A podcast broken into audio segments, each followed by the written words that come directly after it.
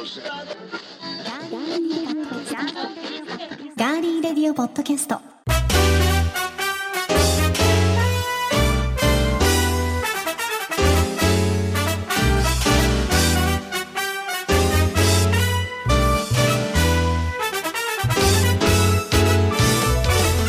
皆さんこんにちは。9月28日火曜日。9月最後の火曜日ですね。いかがお過ごしでしょうか？今週も名古屋のスタジオからお送りしていきます。ガーリーレディオポッドキャスト。お相手は高田沙織です。そして夏の疲れが最近顔に出てしまったことがあるという足立ディレクターに登場していただきたいと思うんですが30秒でそのお話サクッと長くならずに教えてください。はいいきますよ。あちょっと待ってください。私あの30秒。今からあのちゃんと自分の持っているストップウォッチで測りますからね。これ本当にストップウォッチ持ってますから。では行きましょう。自分の顔じゃない疲れが顔に張り付いたお話スタート。はい皆さんこんにちは。ディレクターの足立です、えー本日もよろしくお願いします。先日僕は、えーもう眠くて眠くてですね。でちょっとあの仕事で疲れて、えー3日間の仕事だったんですけれども、えー帰りにですね久しぶりに電車を寝過ごしまして、えー降りる駅を。で、えーもうぐったりして家に帰って手を洗おうと思って。で鏡の前でマスクを外した時に誰だこいつっていうぐらい自分の顔が違ってました。はいありがとうございました、どう？もディレクターの足立剛さんです。よろしくお願いいたします、よろしくお願いします。すごいよ。何秒？30秒10です。わすごーい。ありがとうございます。さすがですね。私これはい。逆にやられたらちょっとイラッとしますけどね、オーディションで散々ね大体あ,、のあれですよね。オーディションとか30秒でとかうん。1分以内でとかね、はいはい。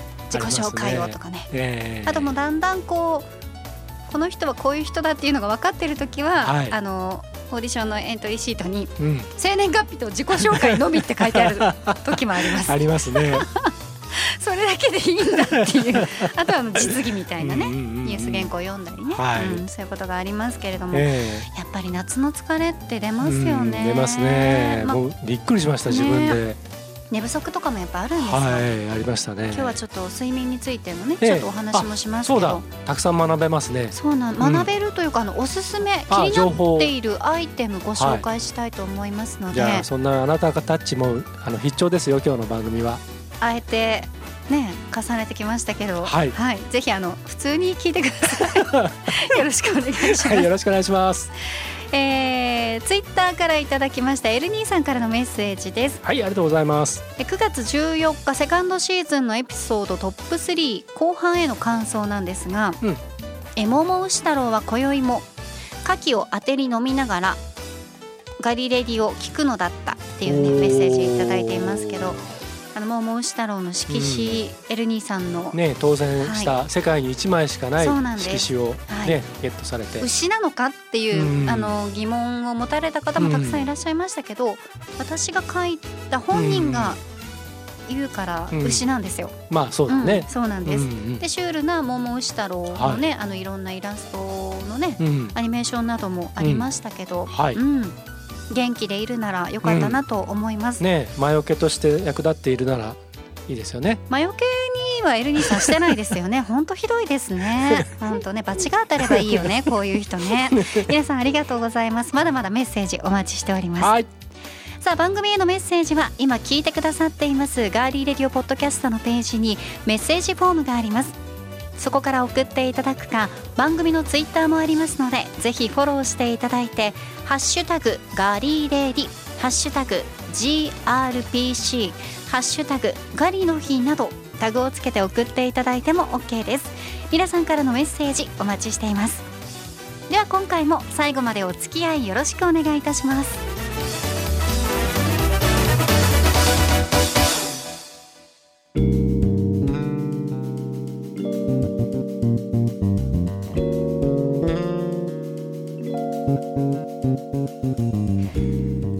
タジオからお送りしていますガーリーレディオポッドキャスト。さて皆さんは自分の睡眠時間睡眠の質に満足してますか？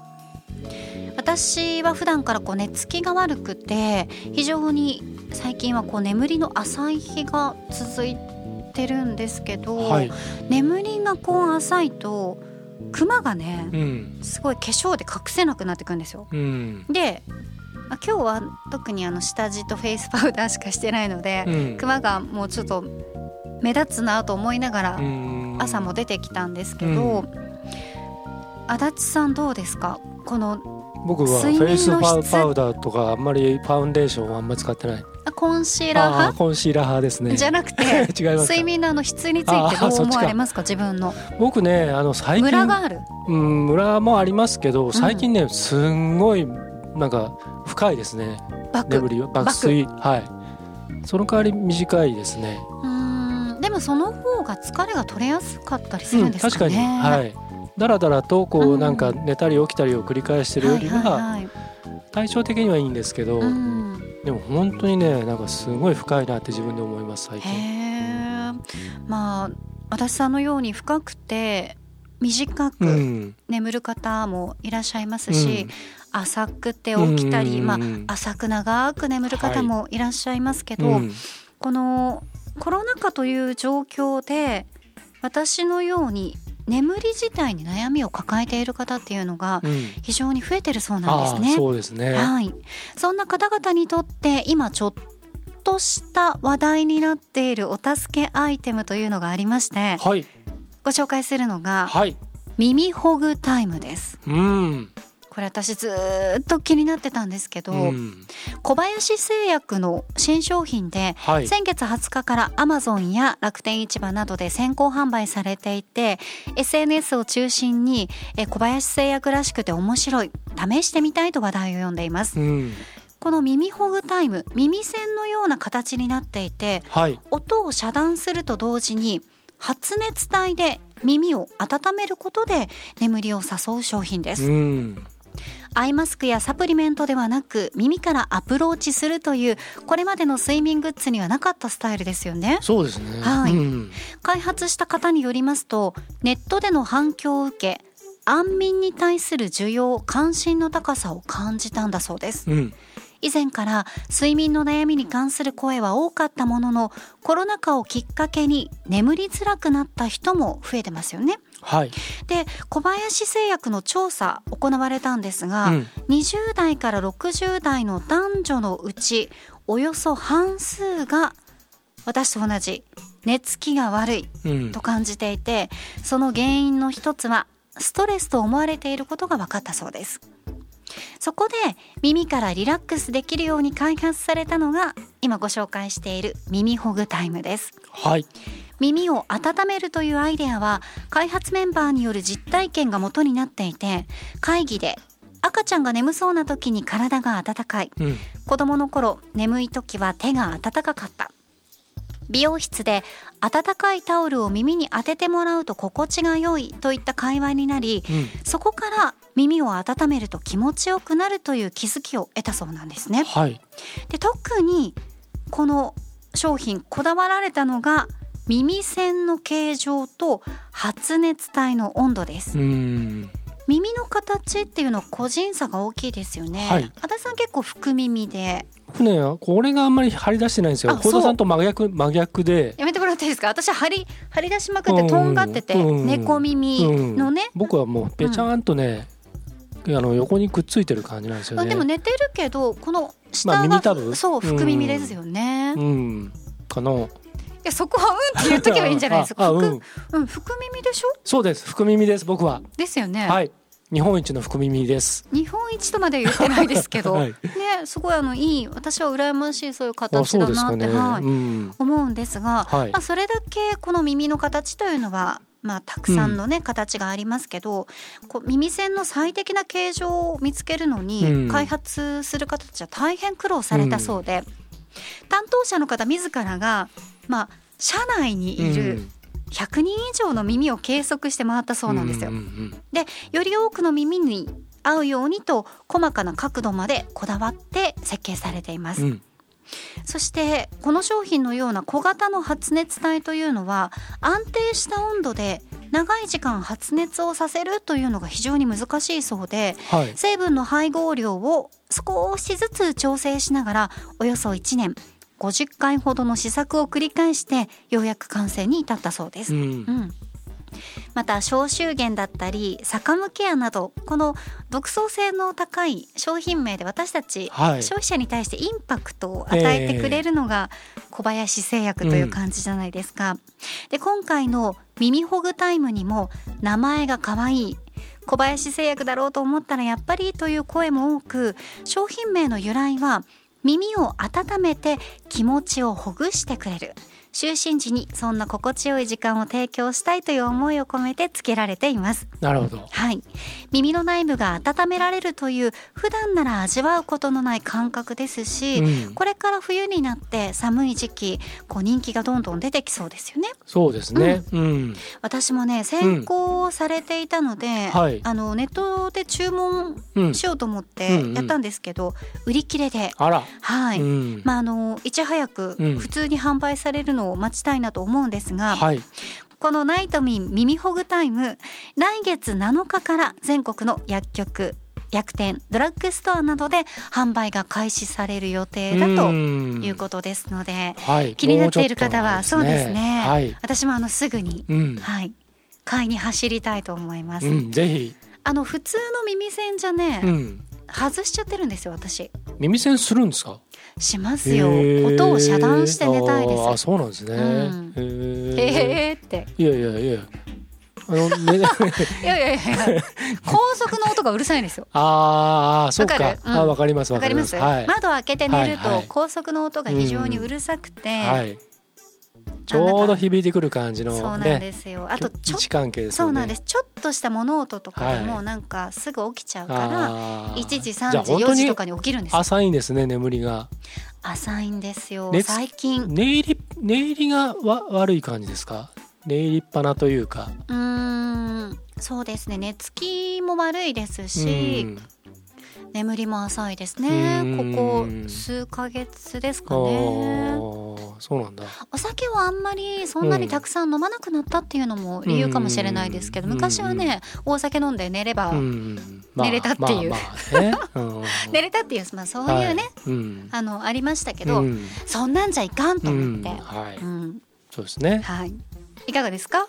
そうですね。あの多分これあれじゃないかな、うん。あのもぐもぐタイムってねカーリングの、はいはいはいはい。あそこからも来てんのかなってネーミングがね耳ほぐタイム？来てないんじゃないかな。もぐもぐタイムとちょっと似てるじゃないですか。じゃあ耳をうん、ほぐす。ほぐして温めてうんうん。気持ちをほぐしてくれる、ここから来てるって言いましたよね今ね聞い。聞いてましたよちゃんと、でもなんかご語呂的にね。ああなるほど。うん、であとあのうん、あのねあの僕これきっとすごい気持ちいいと思うんですよ。い。やそうなんですよ、うん、あの子供のいい子供の頃に、うん。あのプールとかで泳いだ時に、耳に水が入っちゃったりした時に、あのその例えば左耳に入ったとしたら左耳をこう地面の方に向けてあの夏のねプールサイドとかにある小さい丸っこい石石が転がって落ちてたりとかするでしょ、うん。あので石もほら太陽の熱で熱くなってるじゃないですか、あれをここのあの耳の軟骨のところにうん。こう当てると、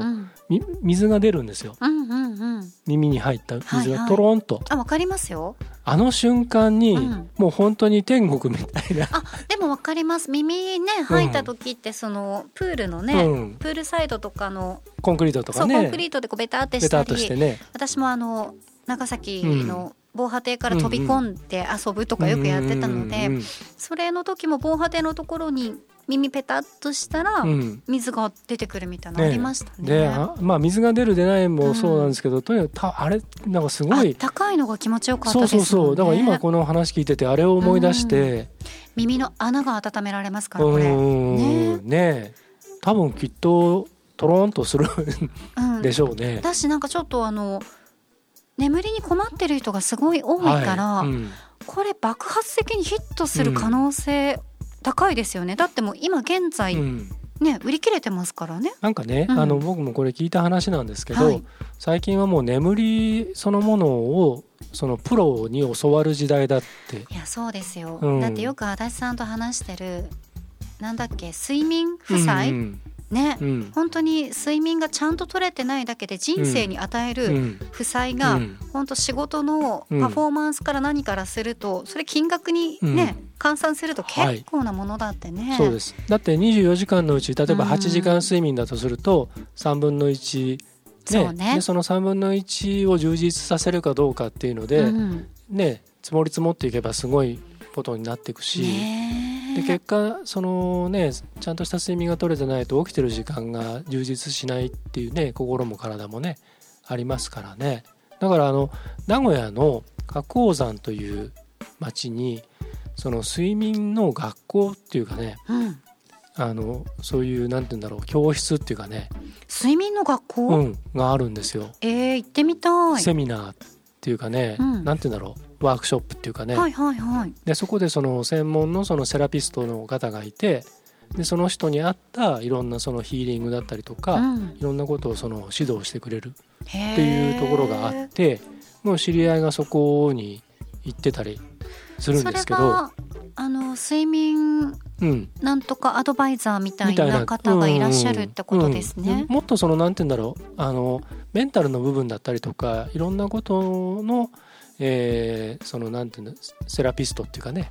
そういうことらしくて。でまあ今コロナでやっぱオンラインでのそういうなんていうのあの対面でのこういろんな相談とか、えーはなんかそのティーチーンみたいなことをやってるみたいなんですけどもね、やっぱりねそういうところに通ってくる女性の方ってやっぱり最近多いらしくてで冷え体の冷えを取ったりとかねそういったことも総合的にやってるらしいんですよ。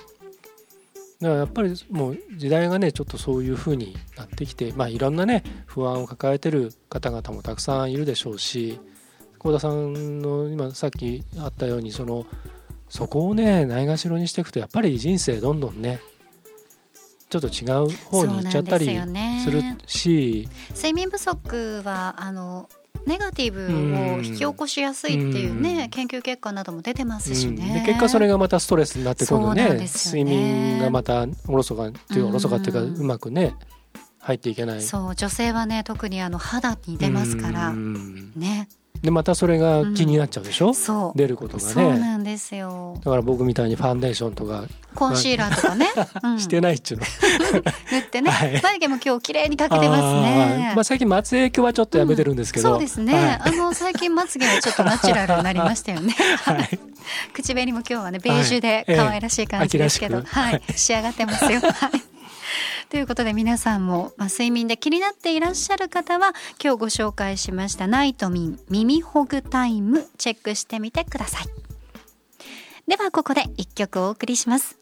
今日ご紹介するのはアメリカウエストコーストで多くの有名アーティストと共演し AOR の女王と言われるボーカリストマリリン・スコット。2008年発表のアルバム「いつもさよならを」から「ニューヨークの秋」お送りします。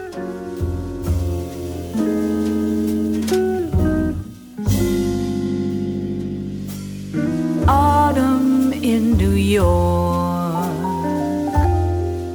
Why does it seem so inviting?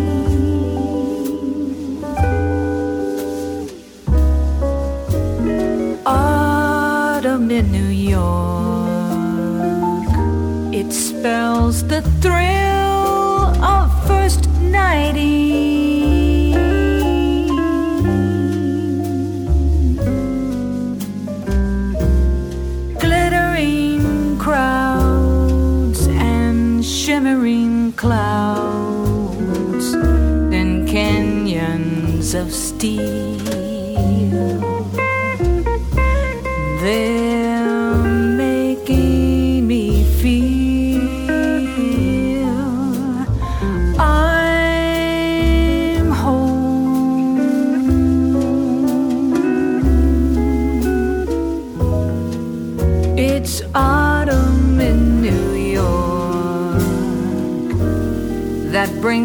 the promise of new love.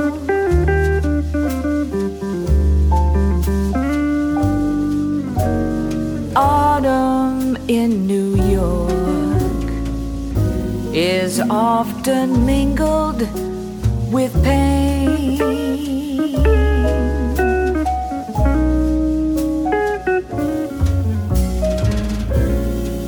Dreamers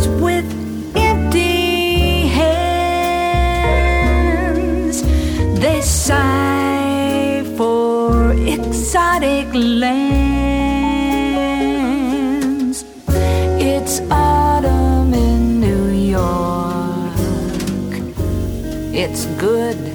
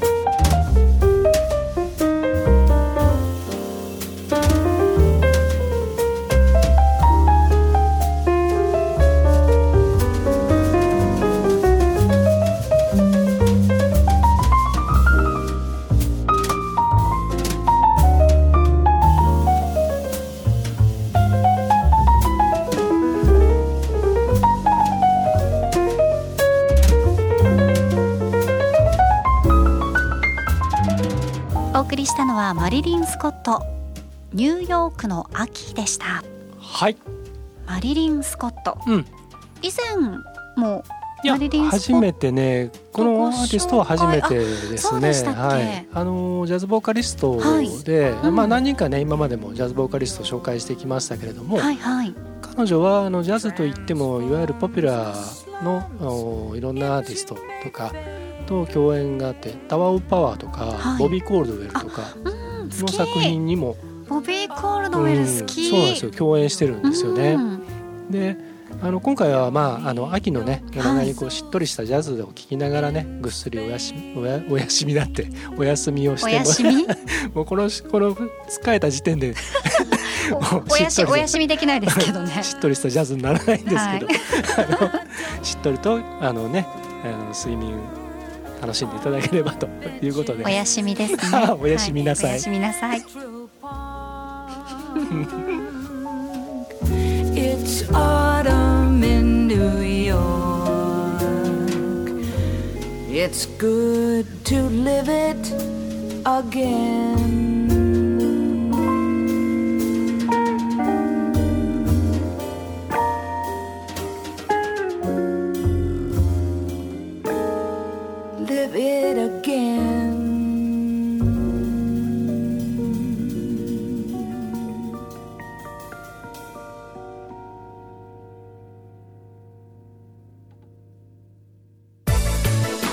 続いては今回の気になるニュース。私高田が今気になっているニュースをご紹介します。それではニュースセンター幸田さんお願いします。はいお伝えします。コロナ禍の終わりが見えない中全国の国公私立大学の学長の8割が学生のメンタルケアを。6割が学生の孤立化を課題と考えていることが朝日新聞と河合塾の共同調査開く日本の大学で分かりました。また7割が友人作りやストレス解消に大切なサークルなどの課外活動を課題に挙げていることも分かりました。以上ニュースをお伝えしました。ありがとうございました。では続きましては開け日本の大学2021です。はいまさに開く開けか、うん。開く行われあたのはは開くですけどもはい、はい、開けとこいうことですね。のコーナーは開け開いていってくれと願いを込めて。開いていってくれと。確かね2020年もこの開く日本の大学のなんか研究結果のちょっとレポートをね、うん、紹介したことありますよね。コロナ禍のね。あの続です退退続学とかが増えているっていう、休学とか退学が増えているっていうニュースの時ですよね。今回はそれは抑えられたけどそうなんですよ。メンタル的ないろんなケアはい。がっていうことですよね。そういうことです。もううん。まさに補足しますと、はい、今、えー、足立さんが伝えてくれました退学や休学はだいぶうん。抑えられてきているそうなんですが、はい。えー学生の精神面のケアに大学が苦慮している現状が浮き彫りになった形となりました。うん。開く日本の大学の調査は、えー2011年から毎年全大学を対象に実施されていますね。はい。で今年は6月から8月。国公私立775大学に、えーコロナ禍の影響だったりオンライン授業の現状などを尋ねましてうん。85%にあたる655大学が回答しています。え各大学の学長が現在大きな課題と考えている項目について就職活動留学生の受け入れ送り出しなど15の選択肢を示し当てはまるものを全て選んでもらったところ61%が学生の孤立化友人関係の希薄化を挙げました。国立大が78%と多く東京都や大阪府など大都市圏でも68%と多くなりました。うん。また入学の定員が1000人以上の大学が73%と特に多いのに対して、まあ、300人未満の小規模な大学この入学の定員がですね、はい。こちらは48%にとどまっています。うん。で最も多い73%の学長が選んだのが課外活動の実施です。ねこれはやっぱりあのー課外活動できないなと考えられている方が非常に学長さん多くて、うん入学定員3000人以上の大学で特に多く84%に達したということです。はい選択肢の項目を入れ替えるなどしたために、まあ、単純な比較というのはできないんですが去年もご紹介ねあのしましたけど去年共同調査を行った2回行った時の7月上旬が 48%10 月上旬が55%で今回は課外活動が実施できないというのはそれを大きく上回って84%に達しているということです。うんサークルだったり部活動ボランティアといった課外活動が学生のメンタルケアに有効だと考えつつ感染リスクが高いとされて制限を続けざるを得ない苦悩というのがこれもまた浮き彫りになった形でございました。はいさあ今回の開く日本の大学調査いかがでしたでしょうか、うんまあそのこうやって聞くと、うんでも想像してる通りだなって思いますねう。んその大学でもっと言っちゃうとその大学って何なんだろうっていうことをこれちょうどこう立ち止まって考える時なのかなという気もします。ねえ、うん、あの僕なんか本当にあのバカ学生だったんであのそんなことはないと思いますよ。本当にねいけどあのうん、今本当に振り返ると親に学費を出してもらってでそれをねちゃんとこう生かしていたとは全然言えない学生生活を送ってましたしあのうん今のその大学生の置かれてる状況にもし自分がねあの置かれたとしたらどうなってたんだろうって思うとね、うん。うん、あの絶望してたかもしれないしあのどっかでなんか諦めてたかもしれないしでそれを思うと今のその若い人たちのその状況置かれてるね、えー環境というかもう本当にそのなんか気の毒だなっていうのともしかしたらひょっとしたら本人たちはもっと違う感覚を持ってるのかもしれないですけどでもなんかこういろいろ思っちゃいますね自分はね恵まれていながらそれを生かしてなかった立場なので今の中ですごく本当はこうしたいのにとかあのもうこんこんなものを望んでたのはずじゃないあ望んでたのじゃないのに今こうなってしまってるっていう人たちたくさんいると思うんですよね。うん、そうですねうん。それはちょっと、ま、真面目に本当にねそこのところは自分のその うんいかにバカだったかっていうことを反省するのとともになんとかこれをね、うん、していくようなうんふうにしていかないと。で今今なんて言うんだろう失われたものをどっかでねあの補えるんだったらいいと思うんですよこの先まだこの失われた1年間2年間っていうのをど例えば何年間後にね今の彼ら彼女たちがどっかでこうなんか補っても補ってもらえるような世の中になってたらいいなとは思うんですけど。うんまだそれがわからないですからね。そうそうなんですよね。実際にそのサークルや部活動をやってない、うん。まあ運動部とかはね、うん。部活まあ力を入れてらっしゃる強豪校などは別としても、まあサークルってなると、まあちょっともうねあの集まるの。うん。禁止ですよってしてるような大学も多いですし、そうですね。授業も学校によって本当に違うので方針が。うん。全てリモートですっていう授業もあれば、うちはその生徒同士のコミュニケーションを取らせたいから、うん。もういろんな対策をしてもしコロナが出た場合はうん。何人出ましたっていう包み隠さず報告をしますので、対面で行わせていただきますっていう大学もありますし、ねえでも私個人的にはもちろんその移動中大学に行く公共交通機関の中だったり、その食堂だったり、うん。いろんなものがやっぱね困ったりあの感染するリスクが高いから困ったりするかもしれないですけど、やっぱり今しかないので、友達と触れ合う時間、うん。ねとやっぱりしっかり勉強をする、うん。勉強をしているんだっていう大学に行って遊んでるんじゃないんだっていう自覚もね持って、はい。ねうん十年前の足立剛さんにもはい遊んでるんじゃないですよって。そうですね。音楽ばっかやってたらダメですよって。そうですね。アメリカとか行ってたらダメですよって。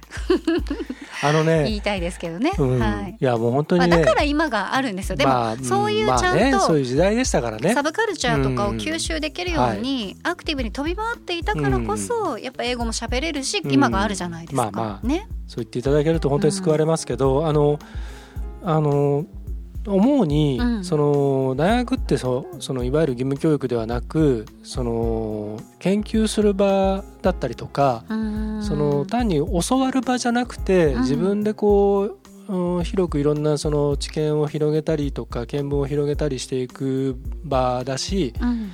高みを目指していく場でもあると思うんですね。はい。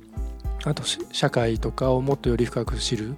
だから例えばその今のこのコロナ禍でこれからの世の中がどうなっていくのかとかどうすべきかとか自分たちはどうしていくのかとかあと例えば政治はどうあるべきかとか経済はどうあるべきかということを、えっともっとこうけんけんがくがくと自由闊達にその語り合える場だと思うんですね。うんうん、だからこそその小田さんさっきねあの言ってたんですけどそのみんなもう普通にちゃんと対策とかもう大人だしみんなね。あの子供じゃないですよね。だってもうじきだって18歳が成人になるでしょ？そうですね。もうだから大学入る大学入っ時はたらもう成人でしょ？18、19なので、そうですね。だだから、うん。もうそういうふうにもうあのちゃんと扱ってあげてかつ本人たちの自主性とか主体性を重んじた上でもう彼らにもっと本気でいろんなことをこう語り合わせればいいと思うんですよね、うん研究したりとか。ちゃんと。ちゃんと専門的な研究も含めて医学部だったりとかいろんなはい。ねところとか経済学部だったら経済のもっとちゃんとうん。で社会科学だったりとかいろんなことをうんちゃんとこうもうあのどんどんどんどん実践的にうん。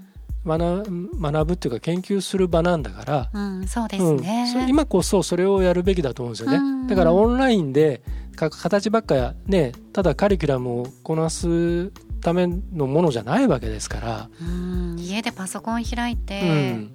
ずっとそこにうん。いて、うん。同級生とも触れ合えない、うん。友達が全くできないのがうん。去年から続いてるわうんけじゃないですか、うん。ねそれもね、だからそのテーマを与えて、うん。じゃああなたたちのそのねグループはこれをこれをちゃんと研究うんうんしなさいと。うんうんでで発表させるまでそうそうそうちゃんとね。うん。でそれを世の中にどんどんこう発信していくってはいう社会参加をさせていくっていうことをうん。やれるチャンスなんじゃないかなと思うんですよね。ねえ、だからそういうのはもうだから学校がそうしないんだったら生徒生徒っていうか学生たちがうん自分たちで有志でそういうことやってったっていいと思いますし、そういう子たちももう実際いるでしょうね。いると思いますよ。うん。はい。はい。はいということで皆さんはどうお考えになりましたでしょうか？今週の気になるニュース共同調査開く日本の大学についてご紹介しました。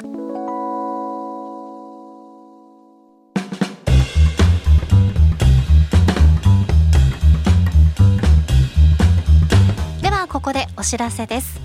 今週のミクストラン25は10月1日金曜日に配信します。はい。え今回で18回目となりますがえ茨城県佐島郡境町にあります白石段ボール工業株式会社ご紹介いたします。はい。創業100年を超えた、えー多品種小ロット生産による特殊加工を得意とする段ボール製品の製造会社非常に歴史ある。はい。107年うのん会社でございます。そうなんですよね、はい。あの収録前に幸田さんとちょっとあの打ち合わせをしてた時に言ってたんですけど100年前に段ボールあったんだ。まずそっからね。ねとかね、うん。言ってましたけどね。まあ、そんな話もあるんですけどあのこれ本編でも、うん。あの喋ってることなんですが、はい。あの今まで何社かこういった製造業 YK ホールディングスグループの中の製造部門の皆さんのお話何社かお聞きしてきて特に段ボール加工とか、えー、製管とかねそういったお話を聞いてきましたけども、うん今回ちょっとね、あのー趣が変わっていて今まではどちらかというと経営とかシステムの話が多かったんですけれども今回はねあのものづくりその伝統とかね職人の技とか技術とかそういったことにちょっとこうフォーカスされてるお話が出てくるので、うん。あのぜひねちょっとそこら辺をあのまたちょっと過去回も合わせて聞き比べてみていただくといろんな面白さが出てくるんじゃないかなと思いますね。それいいかもしれないですね。う同じように、うん。紙を扱ってらっしゃる、ええ段ボールを扱っていらっしゃるものづくりのところの回をうん。それぞれ聞くとうん。ちょっとずつ会社の色の違いが、まあちょっと結構はっきりわかりますからね。そうですね。はい。ぜひお聞きになっていただきたいと思います。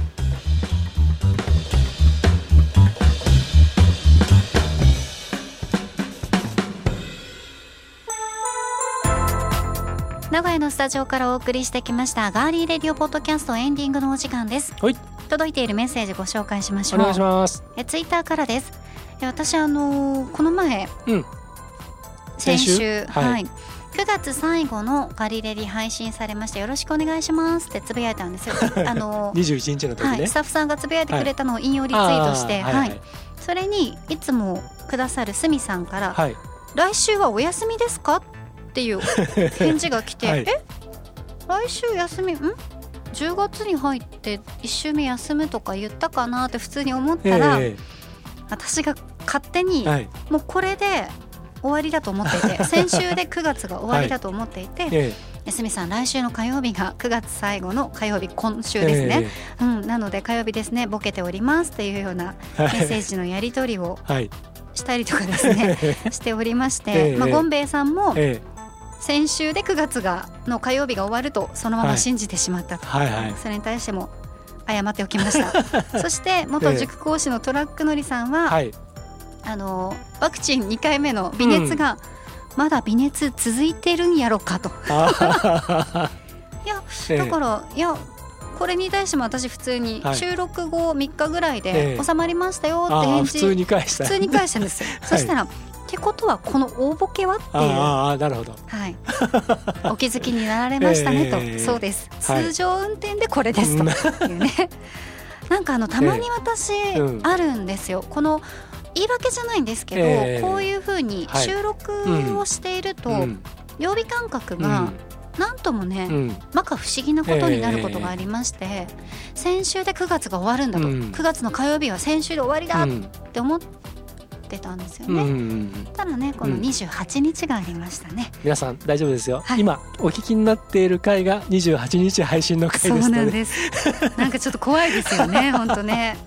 講談の言ってることが不思議すぎて 曜日が分からなくなったかもしれいやませんけど。僕もありますんで大丈夫です。まあねそういうこともありますよ皆さん。すいません。すね。すいません、はい。ありがとうございます。はありがとうございます。なんか僕らが間違ってたりとかねしたらあの優しく突っ込んでください。はい。よろしくお願いいたします。お願いします。あそう高田さん。はい。今日28日じゃないですか。はいえっ、と通り過ぎた日なんですけど、国子の日。はい。あ。9月25日。はい皆さんあのいろいろはい。メッセージありがとうございました、はい。改めましてお誕生日おめでとうございます。あ。りがとうございます。今年も頑張るぞ。はい、はい。世界中から今祝福の今いろんな、もうどうせあれ、スタ今ッフさんトレンドが。スタッフさんがあれでしょ。ヒューとかパチパチパチパチとかやってくださトってるんです、ね、レンドで今ね上にどんどん今国子の日っていうのが 上がってきてますよ。上がってませんね。高田沙織生誕い祭。やもう生誕祭してほしいですよ、はいおめでとうございます。ありがとうございます。ということでですね、はいえっ、とメッセージが届いてますんで、はいじゃあ僕が代読させていただきますわ。かりましたえーマコロンさん、はいいつもありがとうございますあ。りがとうございます合田さんへのお誕生日お祝いメッセージ。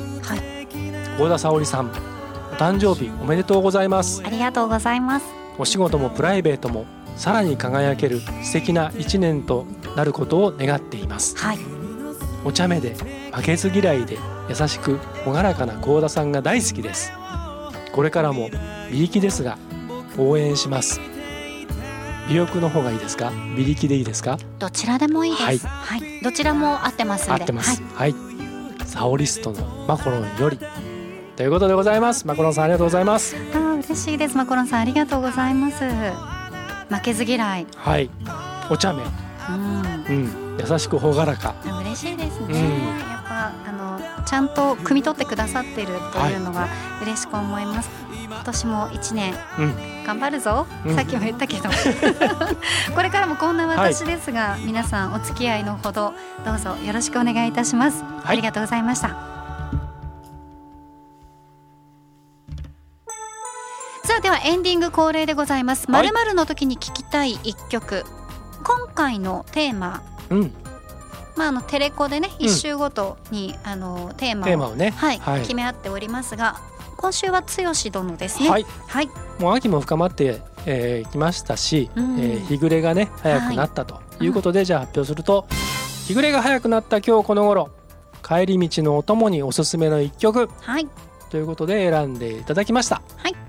それではじゃあ発表していただきましょう。はい、日暮れが早くなった今日この頃帰り道のお供におすすめの一曲先行幸田沙織。バンクバンド with サリュー to you。うん。はい。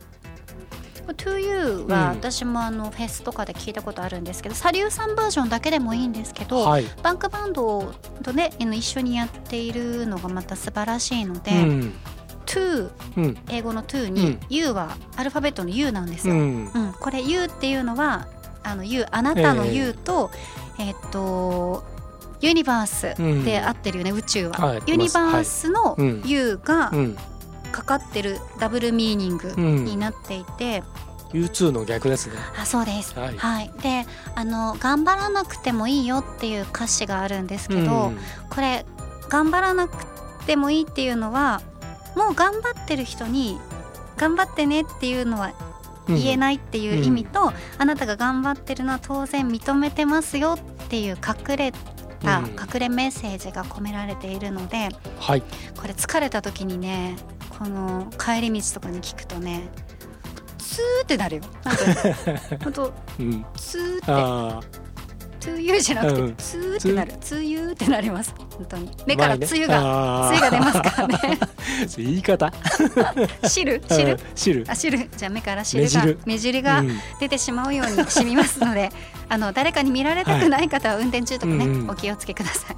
目から本気汁が出るっ本気汁がと言い方をやめなさい、あちょっと、うん、本当に何を言わせたいんですか？号泣っていう意味ですよ。ああなるほど、本気のやつね。本気の本気の印。はい本気の印。わ、かりました、はい。さあでは続いていきましょう。はい。日暮れが早くなった今日この頃帰り道のお供におすすめの一曲。高校足立剛。霞路人とよう。人とようさんも、はい。なんか今回ちょっと似た系統のね、あのアーティストさんが来ましたね、はい。サリューさんもそうですし、うん。人とようさんもやっぱりこうダイレクトに心にうん。響く歌声ですよね。なんかこう心が、うん。あの特に弱ってる時とわか。に人とようさんの歌聞くと、なんか来ますよね。うん、すんごいきます。うん。うんであのねこの歌は、うん。あの霞という漢字あるじゃないですか。うんうん。霞に道と書いてうん。霞寺と読むんですけど、霞ヶ原の霞でね。うん、そうです、はい。んでこれあの映画の主題歌で、えーペコロスの母に会いに行くという映画があって、はいはいはいはい。僕これ本当にあの以前あの幸田さんが見たっつって、あはい。の感動したっつって言ってくれた、あの海よりも、うんうん。あの、えーなお、えーなんだっけまだ？まだあ海よりもまだ深くと同じような、その母と息子の話なんですけども、あのシンガーソングライターでね長崎の、えーえー方があの、まあ、原作というかあの、えー、とイラストレーターというか漫画家でシンガーソングライターなんですよね。ええでその方があの書いた原作を映画化したり、舞台化されたりとかうん。しているものであのねこれがねあの本当に素晴らしい映画でで監督長崎出身の、えー、と監督で森崎東さんというですねうん。監督さんがいるんですけど、はいこの方があのメガホンを取っていて、まあ、素晴らしいあの俳優陣が出ていて赤木春江さんとね、はいはい岩松亮さんはい。とね、えーやってるんですけどもう本当にいい映画で。はい、で長。崎のあの、えー、とランタンはいフ。ェスティバル？あります。ランタンフェスもティバル。登場するんですけど、うん映画の中に本当に長崎市内で行われる。うん長崎の街が本当にあの、あのえーなんていうか、まあ、長崎出身の監督だからこそっていうのもあると思うんですけど、うん僕はだからあの長崎の街に行った疑似体験をあの映画でいつもするんですが、ああ、そうなんですうんね。本当にあのぜひ皆さんにも、うんえー見てほしいしそこで流れてくるのがこの人とよさんのこの霞寺なんですよ。ぜひ、はい、ぜひ、ちょっとまたこれも。ね、はい。目から特に幸田さん。にはあのこれ見てほしいですね。そうですね長崎がはい。出てくるということで、うんうん。ちょっとねあの市内より私は北の方に住んでましたけど、うんうんでもやっぱね、県内はどこもね雰囲気が似てますから。でねうん。この映画ねあのもう一つあの面白いところが、はい。あの原田喜和子さんとうん。原田知世さんの姉妹、はいはいはい。この共演が実に絶妙なんで、ぜひそこも見てほしい。共演されてるんですか、へえです。原田知世さんたちうん。ご兄弟は長崎ご出身じゃなかったですっけ、あそうですね。ねえ。うん、だからあ僕も今あのあだから出てたのかって今,、うんうんうん今知りましたけどでもそうですね。ねえ、はい、だから長崎にゆかりのあの人たちが結構出ていて、はいすごくいい映画です。じゃあ私もあの見たいと思います。はい、ちょっとあの舞台で見たいなとかも思うんですけどね、うん。なかなかね、うん。今見られないので舞台が、ねはい、映画ではい。チェックして見てみたいと思います、はい。皆さんもぜひご覧くださいさあということで今週もたくさんおしゃべりしてまいりましたが、えー最後までお付き合いいただきましてどうもありがとうございました。アンカーになってから音が良くなったんで、うん。長くなってもね、はい。変に音がこう圧縮されないんで、うんうんうん。あのいいと思います。